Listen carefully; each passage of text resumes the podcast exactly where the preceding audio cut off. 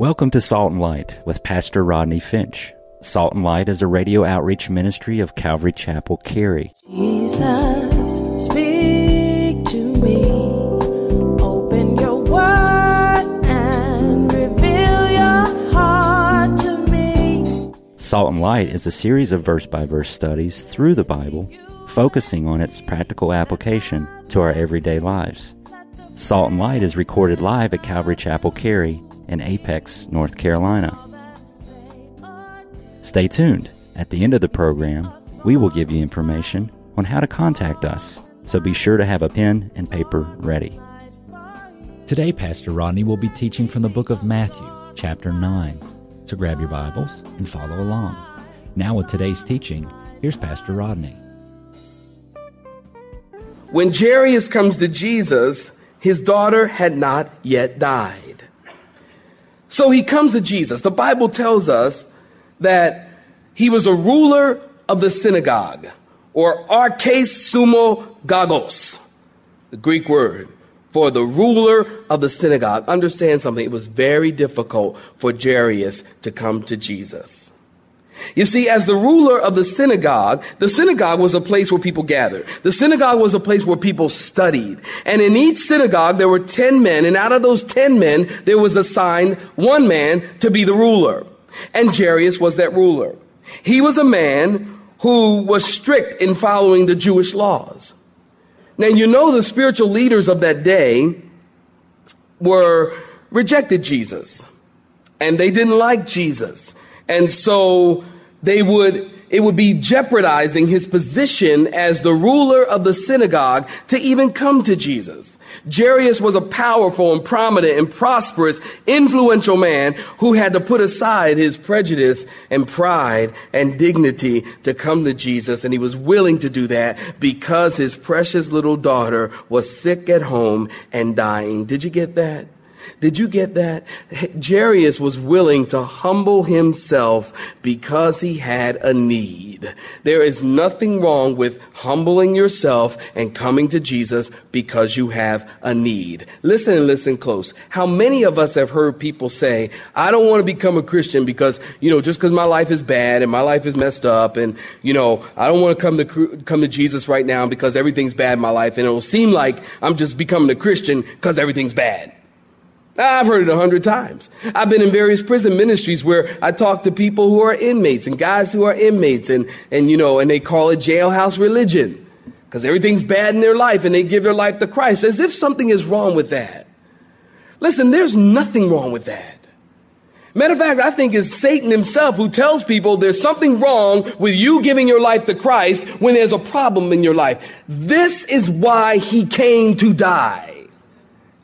He came to die for folks like us who have lots wrong in their lives, who have real problems, and he says, come to me. The Spirit and the bride say, come to me, and he will take that nothing life of yours and make something out of it. We need to come to Jesus when everything is bad.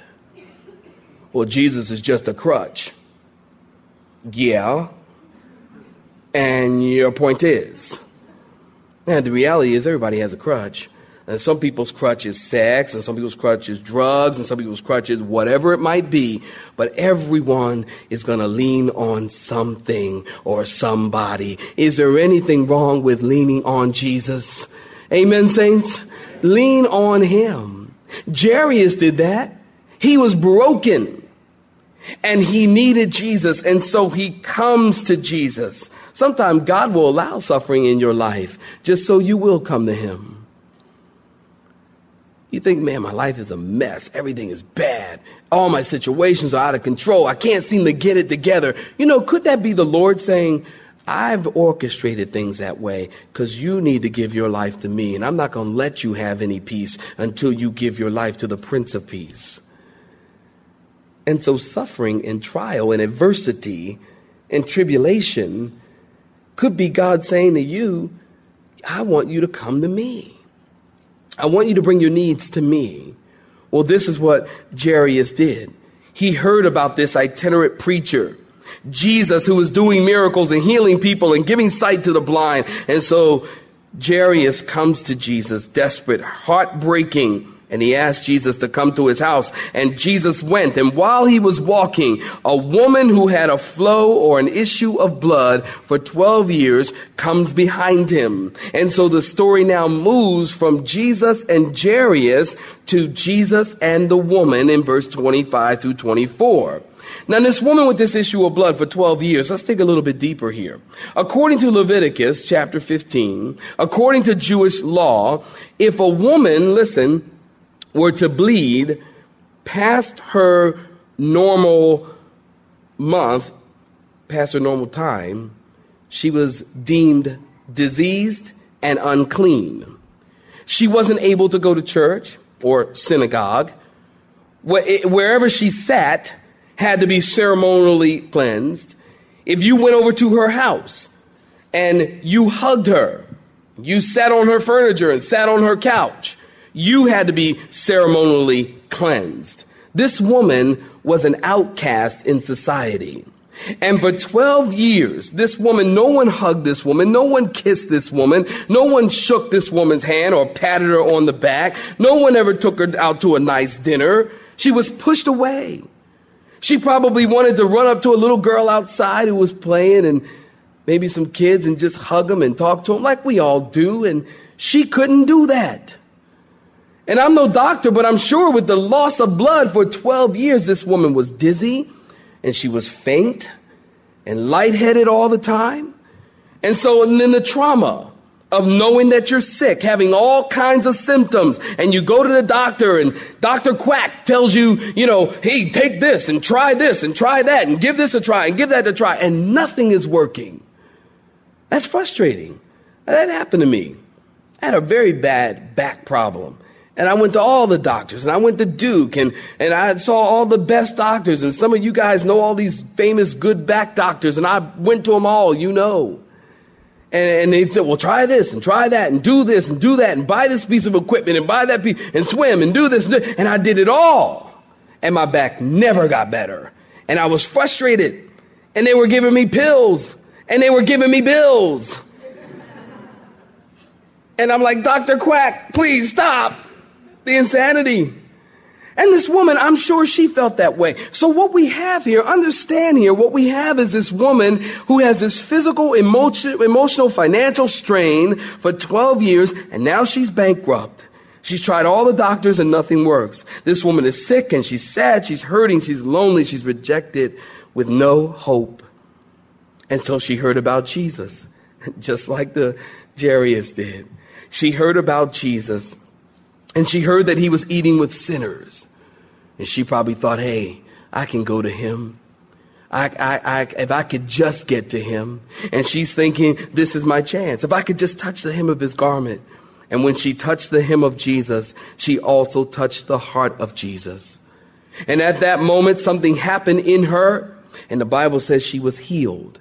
But not only did something happen in her, but something also happened in Jesus because the Bible says that virtue or power went out of him and Jesus stopped and he turned around and he said, who touched me? And the woman was fearful and she came and she told Jesus the whole story. And he said, your faith has made you whole.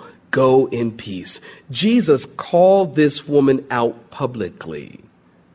I wonder why why would he call her out publicly? I mean, there's hundreds, even thousands of people. Why would he call her out publicly? Well, I think mainly for three reasons. Number one, I think Jesus called this woman out publicly because he wanted her to be a bold witness for him. That is so important. Oh, you remember, as I said, there are hundreds of people there. The woman's hiding. She's trembling. She's fearful. And Jesus says, who touched me? calling her out to be a bold witness for him. You know, let me tell you something. If God has forgiven you, if God has cleansed you, if God has healed you, if God has changed your life, then you need to tell somebody. You know, there is a power in confession. If you confess with your mouth and believe in your heart that God has raised Jesus from the dead, you shall be saved. There is a power in confession. Because when you confess, it's something about saying something out of your mouth. When you hear what you say, it kind of registers in your mind and in your spirit. Not only that, but when you say something or you confess with your mouth, then it makes you accountable to live and to do what it is you said you were going to live and do. Oh, I remember that time in my life where I didn't want to tell anybody I was a Christian. Because now I got to act like one. It's like, so you don't tell anybody. You know, so many Christians are secret service Christians. Isn't it true? How many times you've been on a job or at school and then you've been there like a year or two and then you find out this person's a Christian? And you go, You're a Christian? Yeah, I'm a Christian. Well, I didn't know.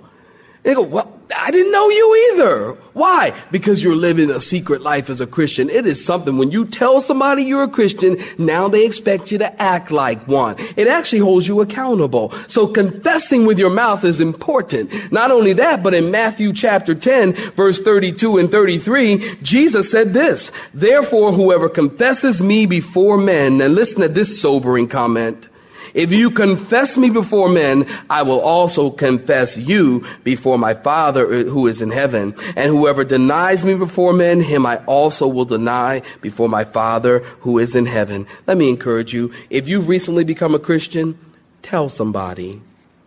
Tell anybody. Just, just walk up to somebody at the mall and say, Hey, I'm a Christian. And they'll go, Oh no, another Jesus freak. Okay, let's go this way, Martha. But tell somebody.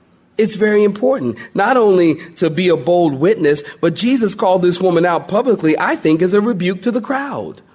You see, there was a crowd there. The people pressed and the people were bumping into each other. And Jesus said, Who touched me? Hundreds, maybe even thousands of people. And only one touched Jesus. That's fascinating to me. One came to him in faith.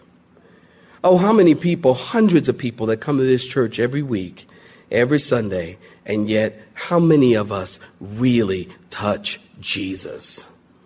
Hundreds come, but how many really touch him? Or do you come thinking, you know, uh, Rodney, uh, you know, I hope this is a quick sermon because, you know, we're going to go out after church, we're going to go to dinner, or I've got things planned, so make it quick. Fat chance. But make it quick, Rodney. Or they come in with rushing and come in with not a real heart to touch Jesus, just a heart to get it over with. Oh, how many people come to church week after week, Sunday after Sunday, Wednesday after Wednesday, and they really never really touch Jesus? You know, when I come to church, I come to church to touch the Lord.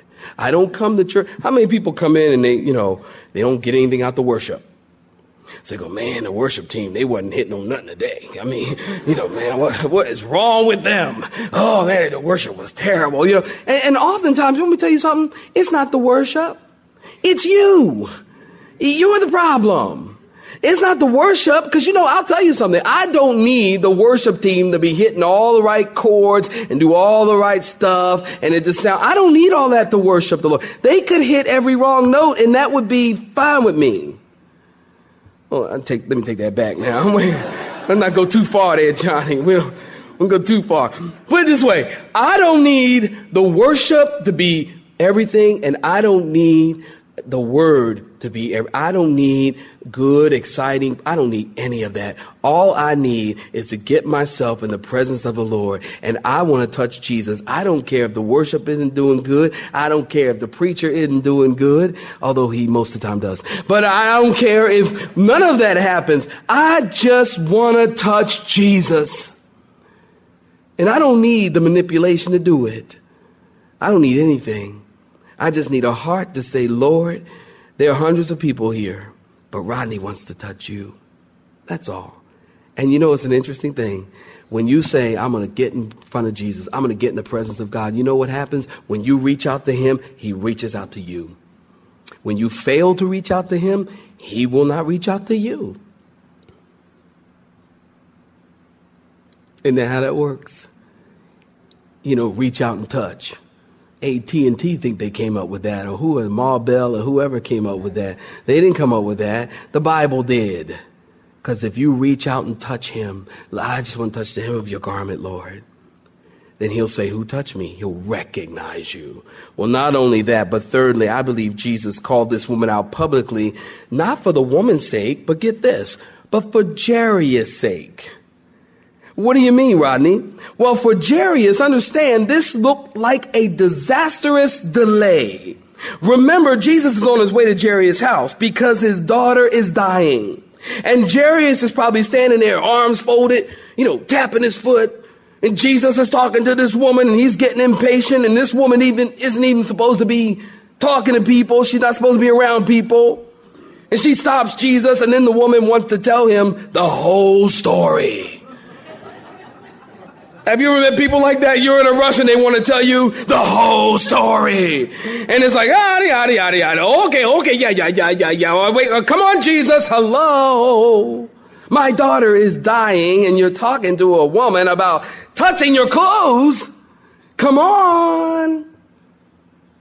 You see, this situation was not necessarily for the woman. It was more for Jairus because the delay for, for, for Jairus was supposed to teach him a lesson.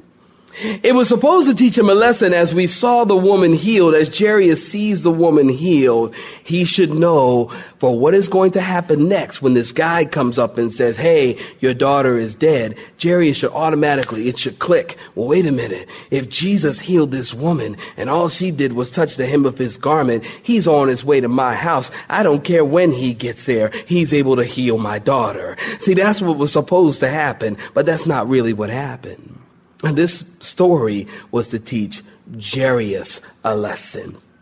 Teach him what? That Jesus is never late and Jesus cannot fail.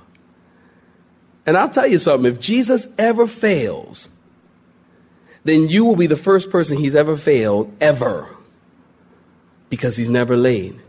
He never says, Sorry, I got caught in traffic, I'm late. He never says, Oops, I overslept.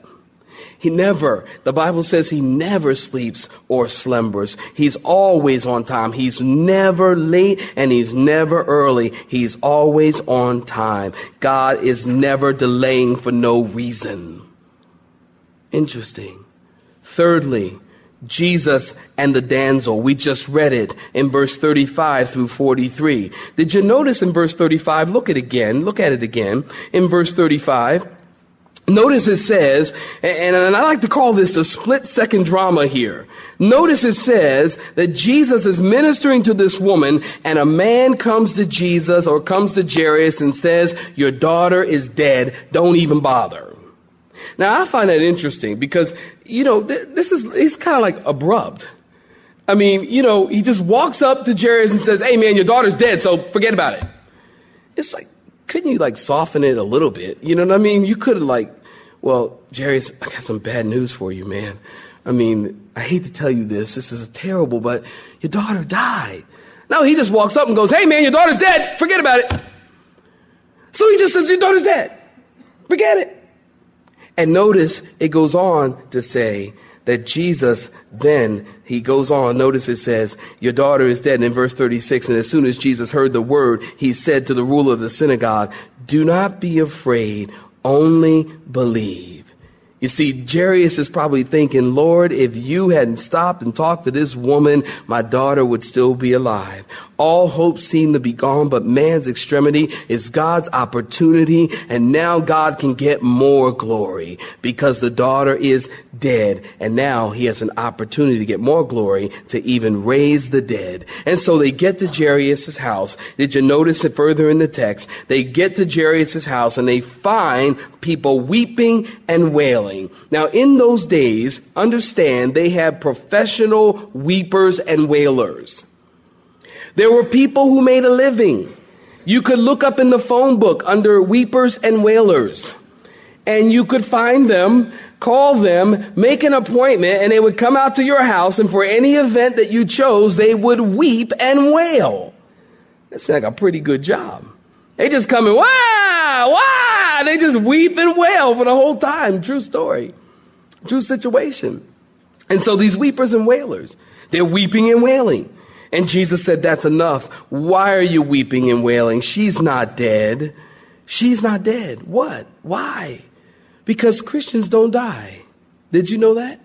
Christians go to sleep. To be absent from the body is to be present with the Lord.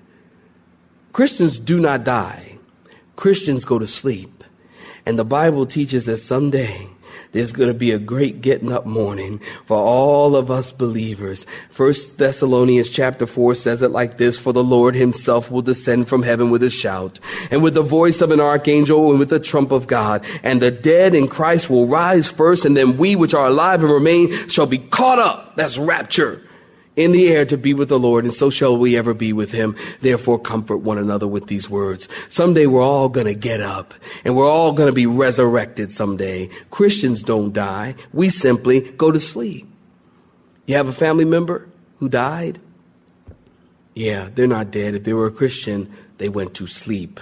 And someday God is going to wake them up. And then they began to mock Jesus when he said that. And then he took Peter, James, and John and his mother and his father and they went in. He put the people out and he took them and they went in. He took her by the hand and he said, Talitha cumi, which means, damsel, I say, arise. And immediately she got up and she walked and Jesus said, now give her something to eat. Can you imagine the joy that her mom and her dad felt? That's awesome. This is probably one time the mom said, I'll be glad to cook her something to eat. You know, you know, like in my house, the kids say, Mommy, Daddy, I'm hungry. And as your point is, uh, go make it yourself, kid. You know, no, not this time. The mom was probably like glad, honey, you want some PB and J? You want some? I'll make you some burritos or something, anything, sweetie, because they were happy because Jesus did a miracle. He raised her from the dead. Three times in the Bible, Jesus has risen or raised people from the dead. Three times. Right here in our text is one. Luke chapter 7 is the other. You might know that story. We have the widow's son from Nain, and there was a funeral procession going on, and they were going to bury this boy. And Jesus interrupted the funeral and he raised him from the dead. You know, I, I read this, this, this quote. It, said, it talked about one preacher who said he was a new preacher and he was a new pastor. And he said he went to the Bible to learn how to conduct a funeral, but he couldn't find any because every funeral that Jesus went to, he disrupted it by raising the dead. Isn't that true? Think about it. No one ever stays dead in the presence of the Lord. Amen. Isn't that true? You can't learn how to do a funeral from Jesus because he keeps raising the dead. I like that. And then the last time that Jesus rose someone from the dead, you might remember when he stood at the tomb of Lazarus and he said, Lazarus, come forth. That's one of my favorites. Lazarus, come forth. And, and some scholars, some Bible scholars said that he had to say, Lazarus, come forth. Because if he had just stood there and said, come forth, every dead body in the grave would have came forth. And so it's almost like he said, Lazarus, just you come forth. And Lazarus came. And then he said, Take off those grave clothes. And he took off the grave clothes. Great story. Man, someday Jesus is going to raise you also from the dead. And maybe he already has spiritually. Praise the Lord. He raised me from the dead. And you who were once dead in your trespasses and sins in Ephesians chapter 2, he has now made alive and has raised us up to sit together with him. He raises people from the dead spiritually. And someday he's going to raise us from the dead physically. And we're going to see him face to face. Don't forget that. The Bible says it's this hope that purifies you. First John chapter 3. It's this hope that purifies you that someday we're going to be with the Lord. Don't forget that. We're going to see him face to face. The Prince of Preachers, Charles Haddon Spurgeon, he said this, talking about seeing Jesus face to face. He said, This will be the greatest glory of heaven. To know God, to know Jesus more intimately and wonderfully than we've ever could on earth.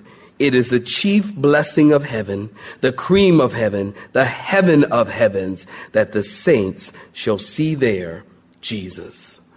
That's the blessing. That's the hope we have. Don't forget that. Because that hope purifies you. Every time you're tempted to sin, and every time you're tempted to do something that you shouldn't be doing, think about that. Hey, if the Lord came back right now, would I want to be found in this situation? It's the hope that purifies the believer. You have been listening to Salt and Light, a radio outreach ministry of Pastor Rodney Finch and Calvary Chapel Cary, located in Apex, North Carolina. Join Pastor Rodney Monday through Friday at this same time. For information regarding service times, you can contact us at 1 800 293 0923. That's 1 800 293 0923.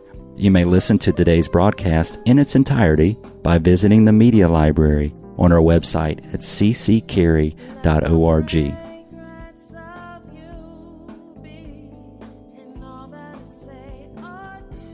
We would like to thank you for tuning in to Salt and Light and pray that you have been blessed. Until next time, may you be salt and light.